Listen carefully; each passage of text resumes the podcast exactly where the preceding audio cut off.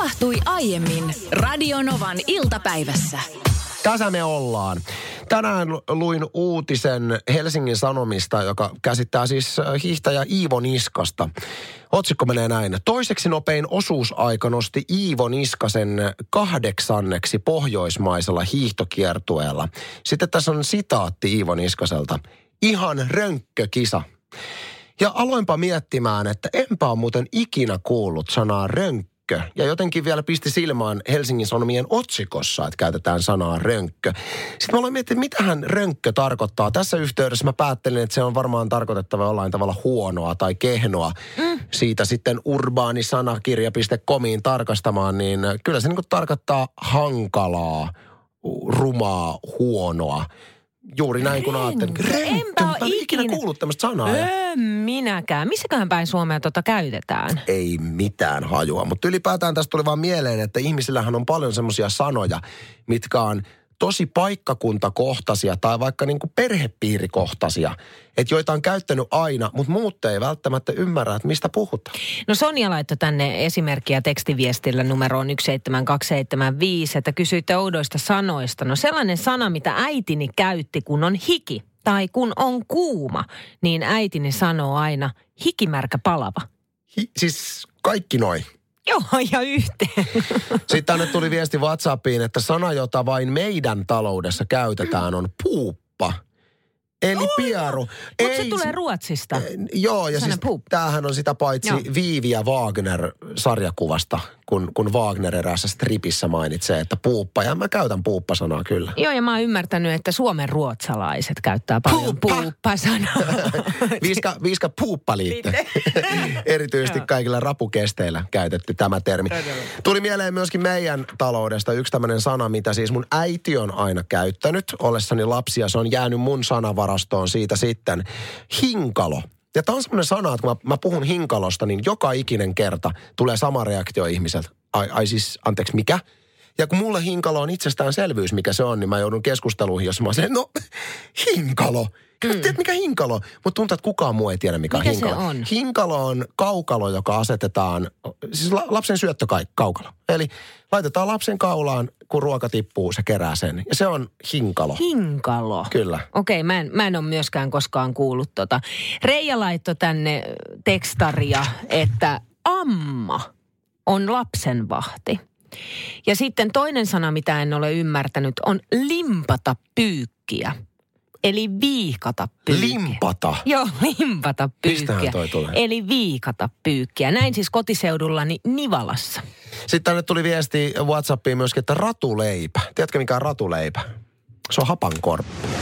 Monella, joka siellä on tällä hetkellä kuulolla, on paljon semmoisia sanoja käytössä kenties, joita muut ei ymmärrä, mitä ne tarkoittaa. Itselläni tämmöinen sana on hinkalo. Kun puhun hinkalosta, kukaan ei ikinä ymmärrä, mitä tarkoita. Mutta minulle se on aina ollut lapsen...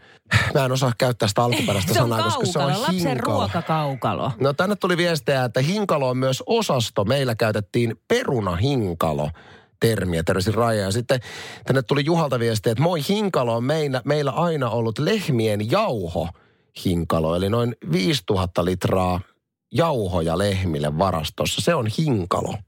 Onpa erikoista. Tosi outoa. Sitten katsotaan WhatsAppiin, niin tänne tuli Hinkalosta Matilta, että hinkalo on perinnesana. Ennen vanhaan jyväaitassa oli hinkalot, eli laarit, mihin jyvät kaadettiin säilöön. Ja tässä aletaan nyt sitten himppusen lähempänä olemaan sitä eh, lapsen ruoan kerää. Täytyypä muuta äitiltä kysyä. Mikä muu se on kuin hinkalo?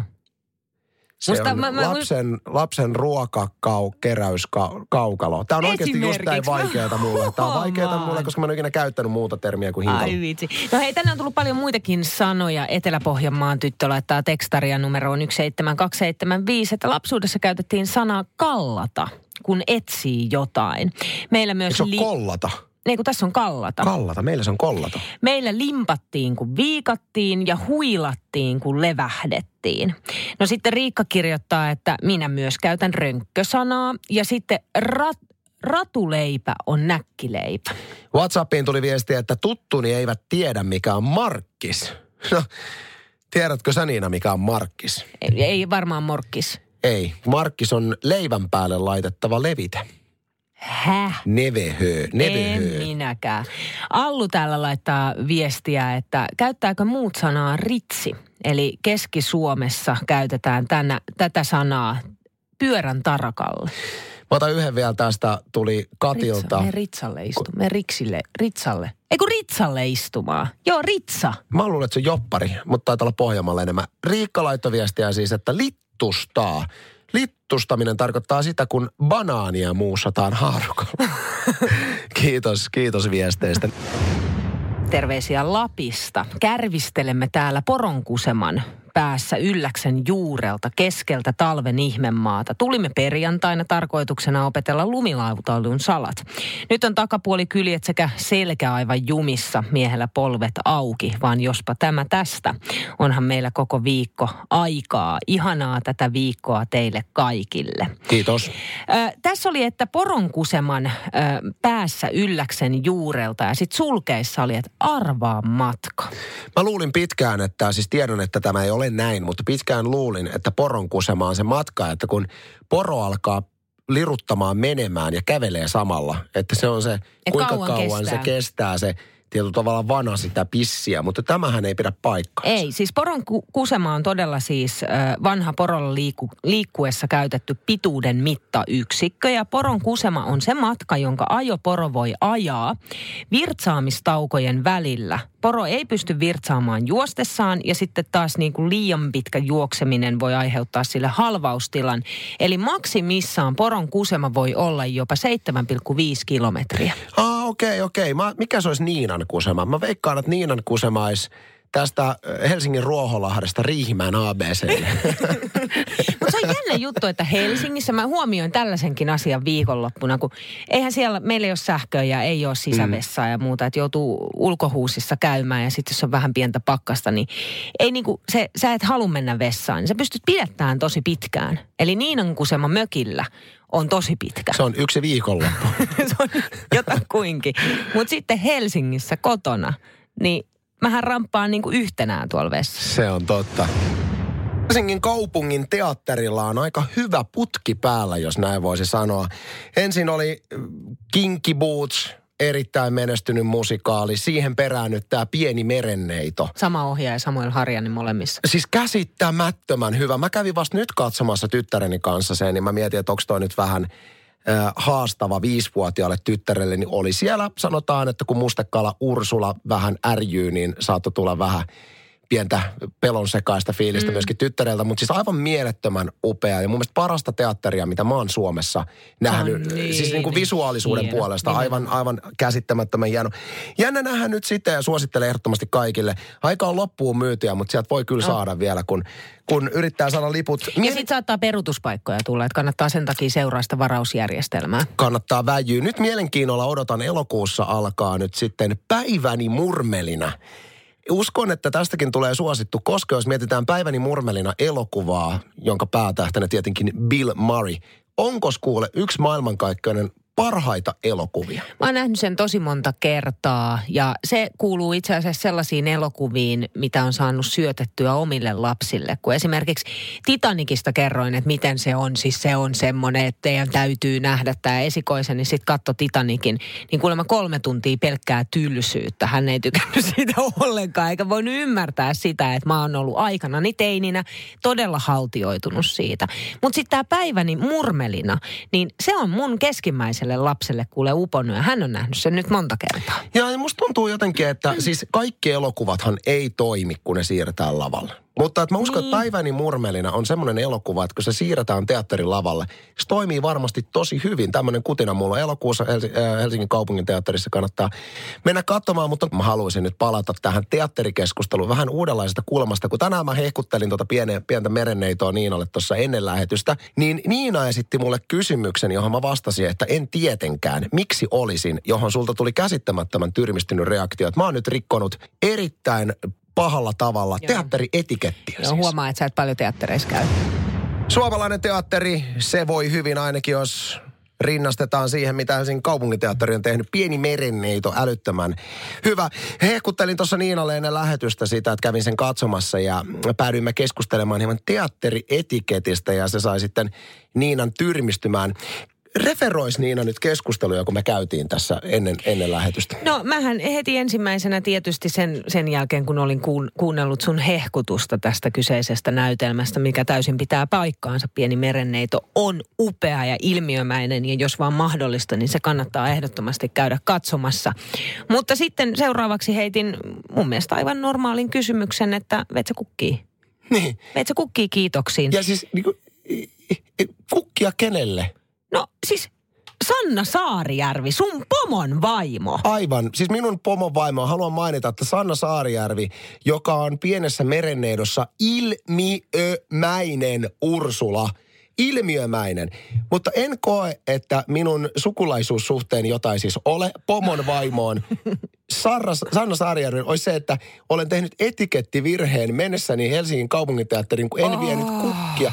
Ei siellä mitään muita, kuka muukaan mitään kukkia ollut vielä. No eihän jokaisessa esityksessä tietenkään, mutta siis, siis ilman muuta sun olisi pitänyt, kato, kun tämä on nyt semmoinen juttu, kun mä tuun teatterisuvusta missä niin kuin ensimmäinen asia, kun mä oon syntynyt, synnärillä, ensimmäinen hmm. asia ennen kuin mä saan niin kuin äidin maitoa, tiedätkö, tissistä, on se, että muista tuoda kiitoksiin kukkia. Se on ensimmäinen asia, mikä mulla on opetettu. Ja sen jälkeen mä oon aina tuonut kukkia kiitoksiin. Toki sukulaisille, mutta sitten myös niin kuin, tiedätkö, perhetutuille tai näyttelijöille, joita arvostan tai kunnioitan. Tai jotka tunnen, kuten esimerkiksi Pomo Vaimo. Mä olin katsomassa Helsingin kaupungin teatterissa Fingerporia, jos, joka oli myös hulvattoman hauska. Mulla oli ihan hirveän stressaava päivä silloin. Mä olin ollut töissä, mä tulin suoraan sieltä teatterille. Sitten mä hengähdän siihen katsomon penkkiin ö, ja odotan, että, että seuraavaksi mä saan, että se siirtää aivot narikkaan ja oikeasti vaan niin kuin nauttii ja nauraa. Mm. Ja samaan aikaan mä havahdun siihen, mulla ei ole kukkia ja silloinkin siinä oli Sanna mm. Saarijärvi.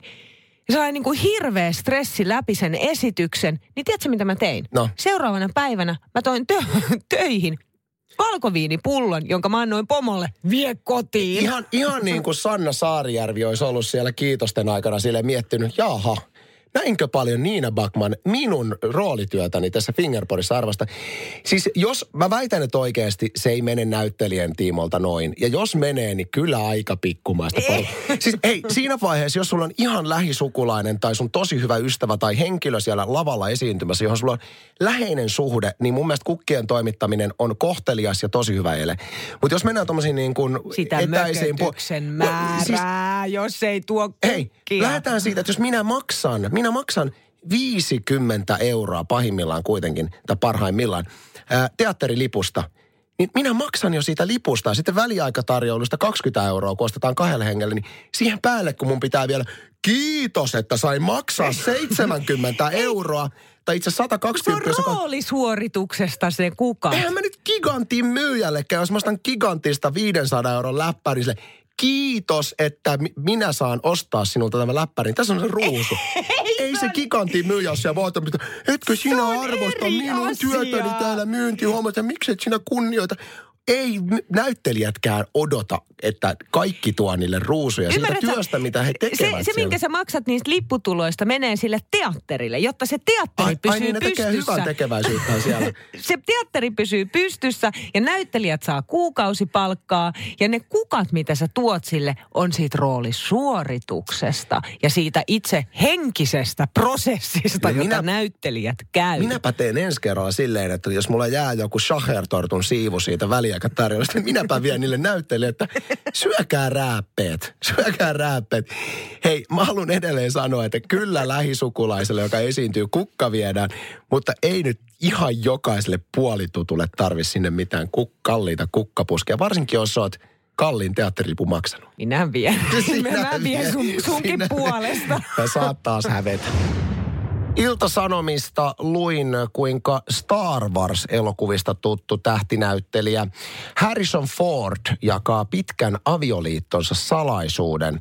Jos et tiennyt, niin Harrison Ford, ikä 77, on Ali McBealissä näytely, näyttelevän, tai näytelleen Kallista Flockhartin kanssa edelleen. Mm. Ja, ja Kallista Flockharthan on siis 55V. Ja muistan, kun tämä suhde tuli aikoinaan julki, niin silloin paljon käytiin keskustelua tämän pariskunnan ikäerosta, mutta eipä se enää tänä päivänä niin pahalta tunnu, kun on 77 ja 55. Mm, mutta tämä, äh, siis Harrison Fordin mukaan tämä pitkän suhteen salaisuus on, älä puhu, nyökkää.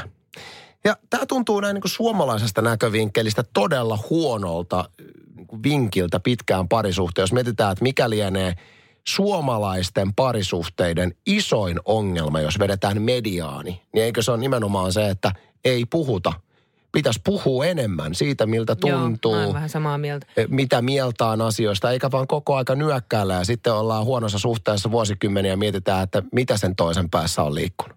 Mä jotenkin, että jos itseltäni kysyttäisiin tuo sama kysymys, että mikä on suhteen salaisuus, ja tässä kohtaa voin sanoa ja pitkän suhteen salaisuus, niin se on nimenomaan se puh- puhuminen.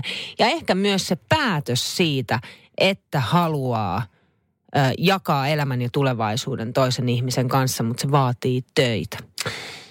Mun ja sitten sitä duunia onkin tehty ja rahaa mennyt terapiaan hirveästi. Näitä on varmaan tosi monia, mitä voisi heittää, mutta mun mielestä ehkä pitkän suhteen salaisuus on hyväksyminen. Mm. Se, että sä hyväksyt siinä toisessa ihmisessä, ihmisessä semmoisia piirteitä, mistä sä et välttämättä tykkää. Ei, karsitaan nyt ääri, ääriesimerkit pois, mutta et, semmoinen tiedätkö, se mukautuminen tilanteessa niin on, on hyvä juttu. En tiedä. Onko hei sulla joku semmoinen harrastus, minkä aloittaessasi kuvittelit, että tämähän, tämähän se vaan on kuule edullinen harrastus, mutta sitten kun olet harrastellut menemään, niin huomannut, että perhana, eihän tämä ollutkaan edullinen. Mm. Nämä lenkkiurheilu. Sehän voisi olla yksi esimerkki tämmöisestä, että sä ajattelet, että se on täysin ilmasta, että eihän lenkkeily mitään maksa, mutta sitten kun innostut kaikesta lisävarusteista ja muista, niin sä huomaat, että hirveästi menee rahaa. Että sä voi olla tosi lenkkeilijä, jos sulla esimerkiksi semmoisia vyötäisillä semmoisia juomapulla ja muuta.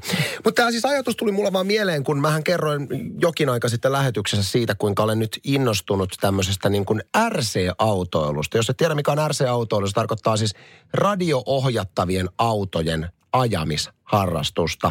Ja nyt on kyse vähän tämmöisestä tehokkaammista peleistä, ei mistään semmoisesta markettileluista. Ja mun sydän jätti yhden lyönnin lyömättä siinä kohtaa, kun mä kuulin, että paljon tämä radio-ohjattava auto maksoi. Se oli monta sataa euroa. Oli se monta sataa euroa, joo. Vaimoni sen minulle lahjaksi osti. Ja tuota, äh, mulla oli semmoinen ajatus, että kun mä olin pitkään tästä haaveilua, että mä lähtisin niin tohon, tohon mukaan, tuohon harrastukseen, niin mä ajattelin, että tämä on silleen edullinen harrastus, että kun sä ostat sen alkuinvestoinnille, niin sen auton mm. ja tarvittavat välineet, se kulkee sähköllä, ei tarvi mitään polttoaineita tai muuta.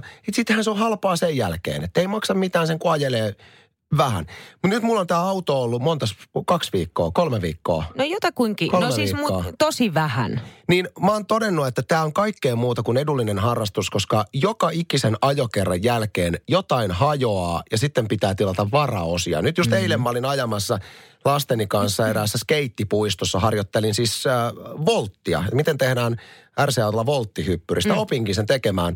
Mutta lopputuloksena on se, että mun auto meni kolmeen osaan. No Jeesus. Kolmeen sen. osaan, kyllä.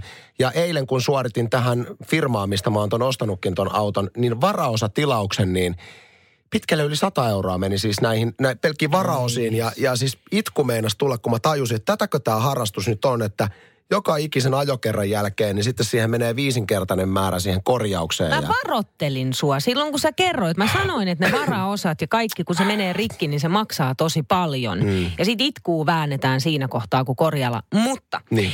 ö, ton koko harrastuksenhan idea on se kokonaisuus. Ja siihen kokonaisuuteen kuuluu se super super kallis auto. Sitten siihen mm. kuuluu se, että sä opettelet niitä kaikki juttuja, niin kuin sä nyt oot tehnyt. Sä oot oppinut hienon voltin sillä seurauksella, Kyllä. että se auto on kolmessa osassa. Ja sillä seurauksella, että sä joudut laittaa lisää rahaa siihen, että sä tilaat varaosia. Sillä seurauksella, että sä korjaat sitä autoa. Ja tämä on nyt se kokonaisuus. On, ja mun täytyy tässä vaiheessa nostaa esille. Mä tiedän, että meillä on varmaan monta semmoista kuuntelijaa tällä hetkellä, jotka korjailee erilaisia mm. Asioita. Että on sitten kyse niin kuin ihan tämmöistä harrasteautosta tai mistä tahansa muusta, niin mä oon kokenut, että iso osa tota harrastamista, totta kai se ajaminen on kivaa, mutta on myöskin se korjaaminen. Jotenkin mä välillä ihan odotankin sitä, että ai vitsi, vitsi hajoispa, hajoispa tämä, että mä pääsisin taas purkaa. Nythän mulla on edessä siis se, että mun pitää koko toi auto purkaa atomeiksi, jotta mm. mä voin esimerkiksi koko pohjan kiinnittää uudestaan. Se on, se on iso homma, kiva, mutta valitettavasti – ja tämä tuli siis yllätyksenä kallista. Varoituksen sanaansi sinulle tulevaa korjausta varten. Meidän pojalla maksoi ensimmäinen RC 600 euroa. Se meni ensimmäisenä kesänä katon kautta ympäri montuille ja nyt se on työhuoneen nurkassa museossa. Ei lähtenyt käyntiin enää, vaikka varaosat 120 euroa purettiin ja kasattiin.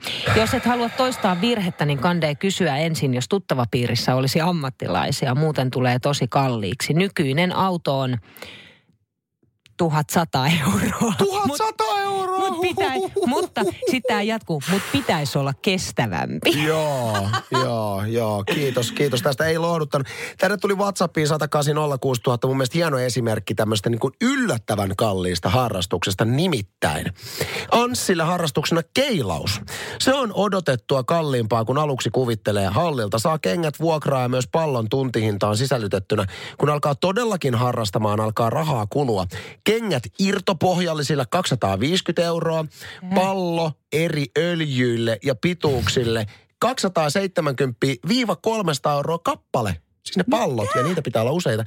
Itellä seitsemän palloa ja kengät, kisamaksut 40 kisa ja sitten vielä harjoittelu kolme kertaa viikossa 20-25 euroa tunti. Että Mutta siis miksi sulla pitää olla monta palloa? En, en, mä, en mä tiedä. Onko se niinku fiiliksen mukaan? Ei Nehän se- on kivan värisiä. Musta, musta, tuntuu, että, musta tuntuu niin, että silloin kun sä harrastat ihan kovalla tasolla keilaamista, niin se ei mene silleen, että minkälainen fiilis mulla on tänään. Mä otan tänään tämmöisen auringon keltaisen pallon. Mä veikkaan, että se, siis kun nehän on eri painoisia ne pallot, niin Niin, mutta et, tietysti sä löydät... keilathan on aina paikoillaan. et- Ja rata pysyy samana. Rataolosuhteet. Niin, mutta se, että sulla on, niin kuin, ne on eri painoisia ne pallot, niin eikö ne ole sen takia, että mikä on sitten niin kuin sun omalle painolle niin kuin sopiva? Niin ethän sä nyt ota eri painoisia palloja. Ei, kun se varmaan kato, että tätä me voitaisiin puhua loppulähetystä, mutta mä uskon, että se johtuu siitä, että sitten kun sä oot esimerkiksi ottanut ekan keilaamisen siitä, ja sulla jää yksi keila pystyyn, niin sä tarvit siihen yhden Eri keilan painoisen. kaatamisen, eri, itse saat niitä kierteitä. Näin mä aloitan. Aa. Mutta kiitos tästä keilausaiheisesta viestistä. Okei, no sit Samu äh, laittaa, että kallis harrastus, jonka luulit siis alkuun olevan halpa. Frisbee golf. Frisbee golf, mikä siinä aate. maksaa? Siis kolmen kiekon aloituspakkaus, semmoinen 16 euroa, eli 15,90. Halpaa. Okei, neljä vuotta harrastanut. 800 euroa myöhemmin. 800 euroa, mihin hän on laittanut? Ajatus halvasta harrastuksesta on muuttunut. Mihin se menee Eli sellaista? no siis nähtävästi noihin kiekkoihin, että se on niinku 800 eurolla sit noita Se kiekkoja. on aika monta kiekkoa. Ja niitä varmaan on. häviääkin sit, kun sä heittelet niitä No mettään. tämäpä juuri. Joo, kiitos viestistä. Okei, no sitten nimimerkillä metsästäjä laittoi tänne, että edullinen harrastus. Ö, metsästys. Ai Juu, joo. ei. Aseet, koirat, panokset, luvat, polttoaineet autoon ja niin edelleen. Monet kuvittelee, että ilmaista lihaa saa metsästä halvemmalla saa lihatiskiltä, mutta mitäpä sitä ei elämyksistä maksaisi. Onhan se varmaan hirveän ihan maukkaampaa, kun sä oot itse sen hirven tappanut Ja maksanut noin ja kaikki. maksanut. Kyllä näin on. Radio Novan iltapäivä. Maanantaista torstaihin kello 14.18.